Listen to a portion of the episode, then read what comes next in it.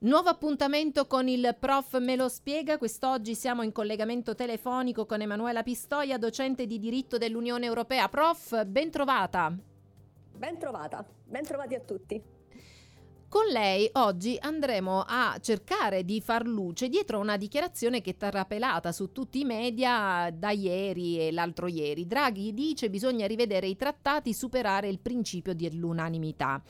Eh, andiamo un po' a ritroso, professoressa. Questa dichiarazione è stata appunto eh, riferita e riportata dopo che la Commissione europea ha presentato questo sesto pacchetto di misure in cui tra le altre cose c'è una voce molto importante come appunto l'embargo totale del petrolio russo che eh, non è piaciuto ad alcune nazioni e in particolare all'Ungheria che alla stampa ha riferito di voler utilizzare il diritto di veto.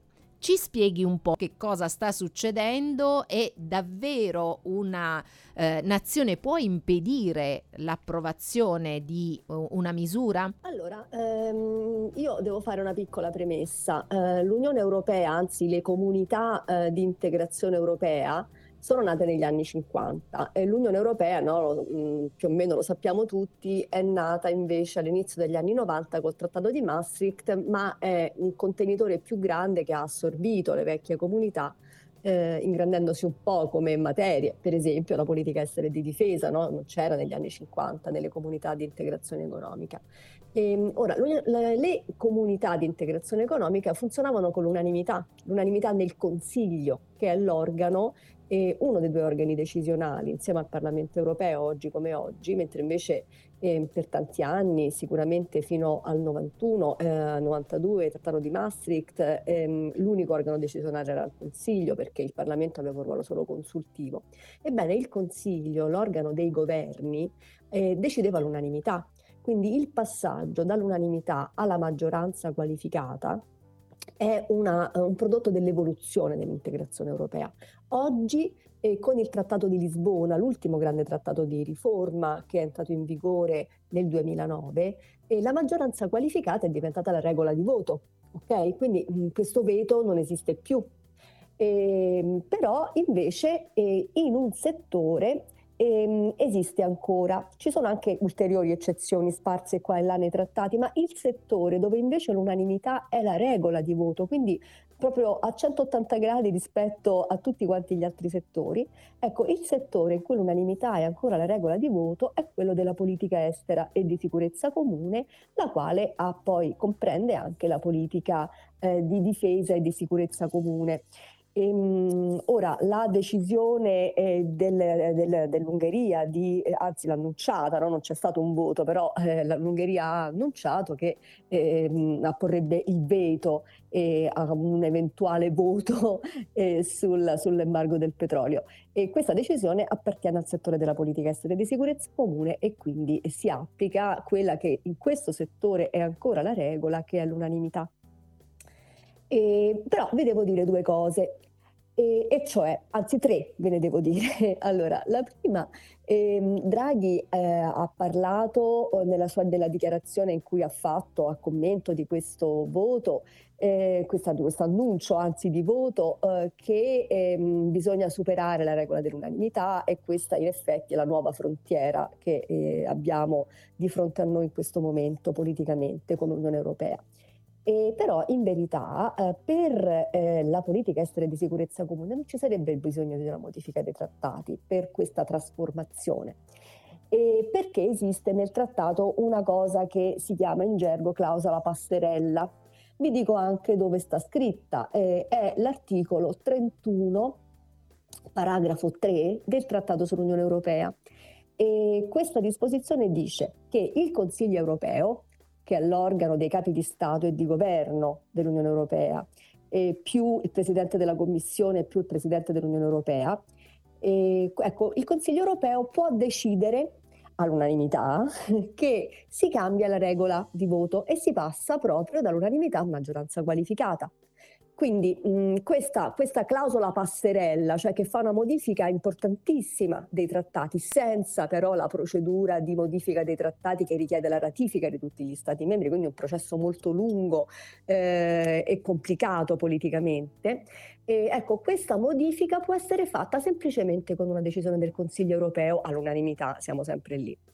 Eh, però questa clausola passerella, passerella non si può adoperare per la politica di difesa Ora, eh, l'embargo sul petrolio non è una decisione che afferisce alla politica di difesa, per cui eh, se si volesse modificare la regola di voto per eh, materie come l'embargo, come la decisione di misure restrittive, così le, le chiama il trattato, la clausola passerella potrebbe essere utilizzata. Se invece parliamo di utilizzare, di, di fare questa modifica per settori della difesa, quello non si può fare con la clausola passerella, bisogna per forza modificare i trattati. E questa è la prima precisazione che volevo fare.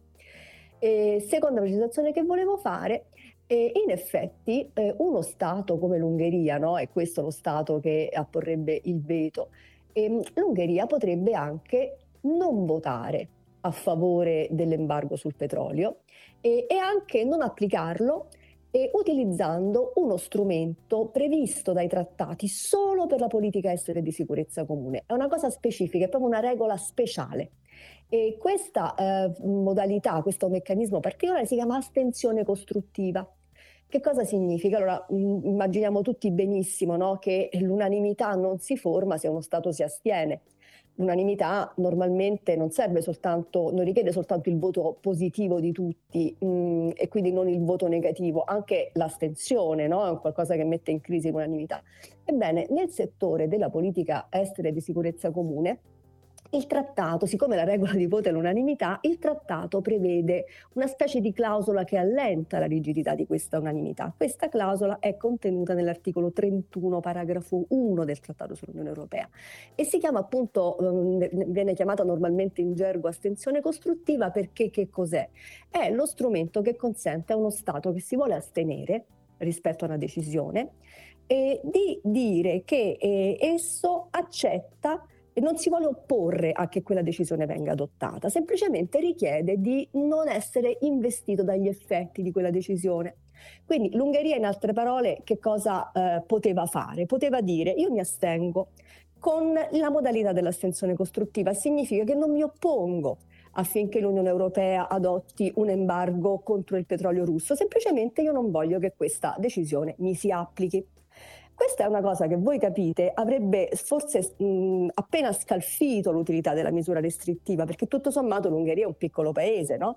eh, le grosse importazioni petrolifere e le grosse quote, diciamo così, eh, non, non, vengono dall'Ungheria, questo lo immaginiamo, adesso io non conosco le cifre, ma eh, lo immaginiamo benissimo tutti quanti, l'Ungheria è tutto sommato un piccolo paese.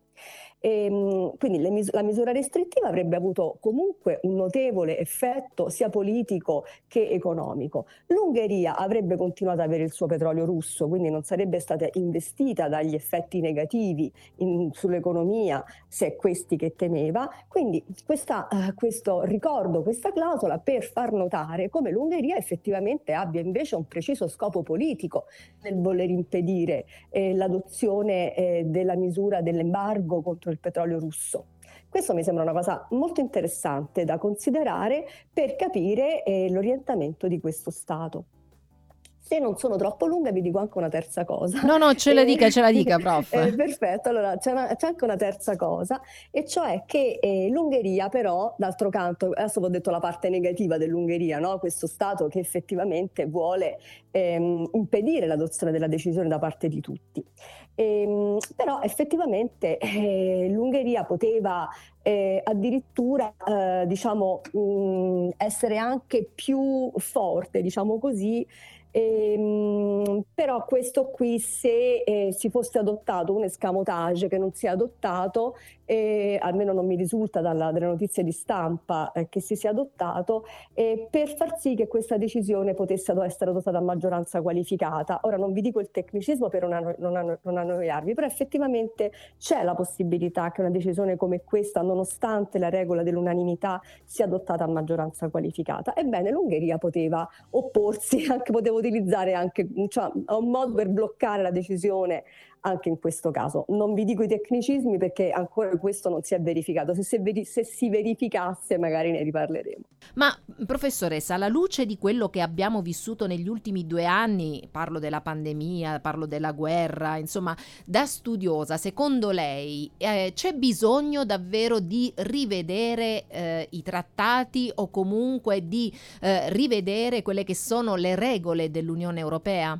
Allora, durante la pandemia l'integrazione europea ha dimostrato di, avere, di godere un ottimo stato di salute perché si sono utilizzati tanti strumenti e, e si è anche forzato la mano, diciamo così, alla lettera del trattato. Eh, pensiamo al PNRR, il Piano Nazionale per la Resilienza, eh, che nella, nella, nell'Unione Europea si chiama Next Generation EU, no? questa è la misura europea. Ecco, è stato adottato su una base giuridica molto, molto temeraria, diciamo così, per cui ehm, ecco lì veramente ehm, si è dimostrato che volere è potere perché il trattato anche quando c'è come dire uno sgabellino semplicemente piuttosto che una solida base giuridica eh, volendo quello sgabellino si utilizza.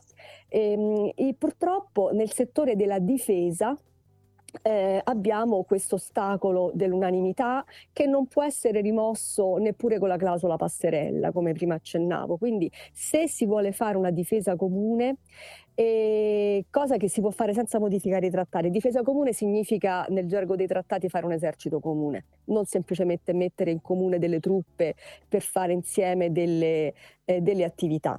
Ehm, quello lo si, sta, lo si, fa già eh, e mh, il, l'alto rappresentante per la politica estera e di sicurezza ha proposto da poco uno strumento che si chiama Strategic Compass, cioè bussola strategica, che rafforzerà questo strumento. Questo si può fare già.